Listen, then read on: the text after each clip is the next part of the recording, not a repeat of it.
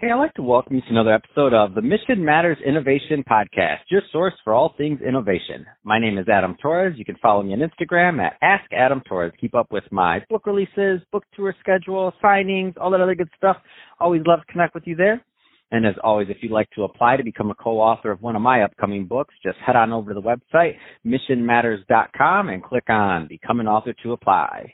All right, today I have Morgan Bunker on the line. He's a SaaS sales executive over at PPI Business Services. Morgan, welcome to the show. Adam, thank you very much for having me on. All right, Morgan. So uh, excited to get into today's topic. So we're going to get into workforce optimization, employee engagement, talk about a little bit of uh, culture creation, and a lot of business owners, entrepreneurs, and executives following us today. So uh, I'm sure they're going to be uh, excited for the episode too. Um, just to start, get us kicked off though, Morgan. Let's go into what you're doing over at PPI Business Services. Uh, tell us a little bit more about the company, please. Uh, happy to. So over at PPI, we're a, we're basically an end-to-end full-service human capital management service provider. What that is is a solution that takes away all the hassle associated with aggregating and reporting on all the data an, an employee creates during their lifetime at a company. Man, that's awesome. And I and I'll tell you, I always talk to people about this and I'm like, you know, you start off your company, it becomes simple, especially if you bootstrap it or something, you know, you have a couple employees and then it gets bigger and then it gets bigger, then the systems get more complex and then you're like, oh, what do I do? How did this mess happen? so uh excited to get further into into PPI and what's going on over there. And just to start off with, um, to kick off the topic, so workforce optimization, employee engagement, culture creation. Let's just start with workforce optimization. So I mean, you work with a lot of different different companies, where do you find um, and and this is going to change from company to company, of course. But what do you find are some of the key things that businesses need to have in mind when thinking about workforce optimization? Well, em- employers get into business to to fabricate a widget or they are a service provider of some sort. They didn't get into business to administrate all of the data created uh, and being being the administrative arm of everything. They they got into business to do business. And what we try to do is we try to take that hassle away.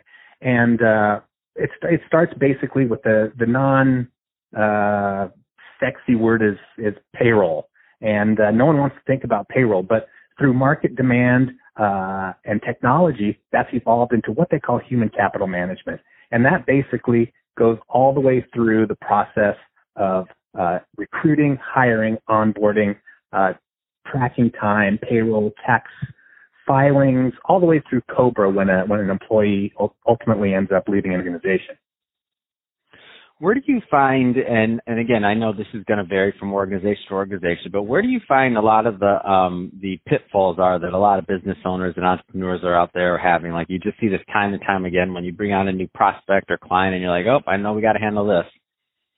Well, a, a lot of it is just uh, un- unaware of the technology that's out there. Uh, and I know I know employers who are still tracking time on Excel spreadsheets and not oh, really wow. utilizing the technology that's out there.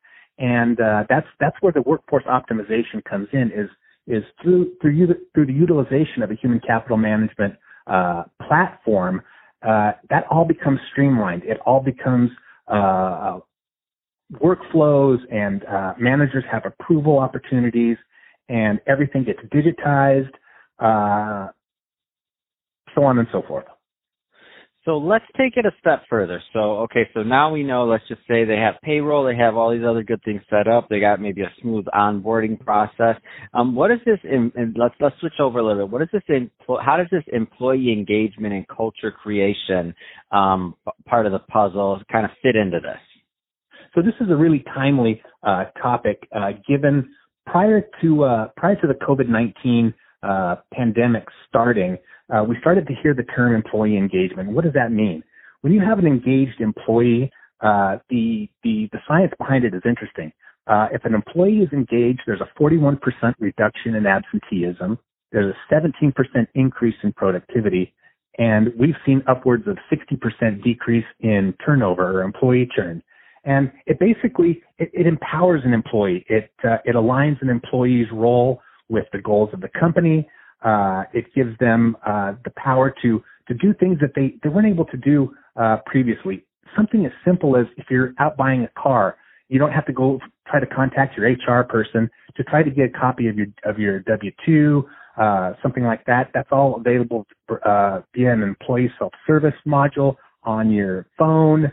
Uh, it just it, it it empowers the employee to be better than than than they thought they could.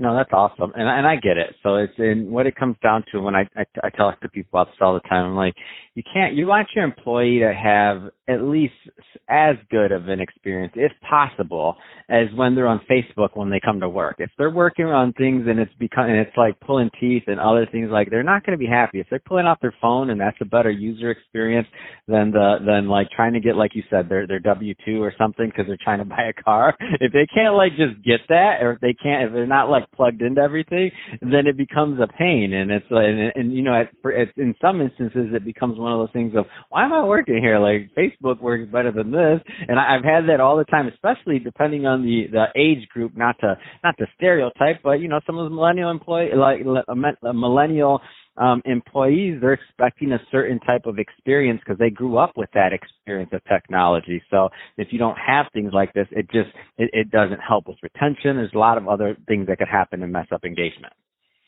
So interesting thing you say that you mentioned you mentioned the Facebook interaction and the millennials coming up within the workforce. We actually have an employee engagement platform and it's called Mojo.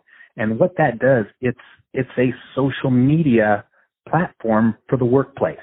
It offers things like peer-to-peer collaboration, uh, positive reinforcement from the C-suite to the workforce. There's uh, connectivity availability as as a lot of workforces now are remote. It allows them to still stay connected to the mothership, so to speak. And there's a there's a gamification element where you can score points for your interactions with your colleagues, and it's it's really a, a, a real cool tool. And we're seeing that that's just going crazy right now. Oh man, that's awesome. See, see, and I didn't even know that. I had, I knew you had some more stuff up your sleeve for me, Morgan. so, um, so final question, Morgan, a two two part question. So, um, number one, a lot of people listening right now, and we we just we scratch the scratch the surface on this. I know you have a whole lot more to offer. I know you have a lot more tools also at PPI. That you just happened to mention one of them, um, which is that engagement tool. That being said, um, what are question number one? If somebody's listening to this and they and they want to learn more, and what are typically the right types of fit in terms of company that are a good fit to work with PPI? Question number one. Um, number two, what's the best way for them to connect with you and your team? Okay, we'll we'll, we'll tackle question one, which is our ideal uh, uh, sweet spot. It, it's it's quite large.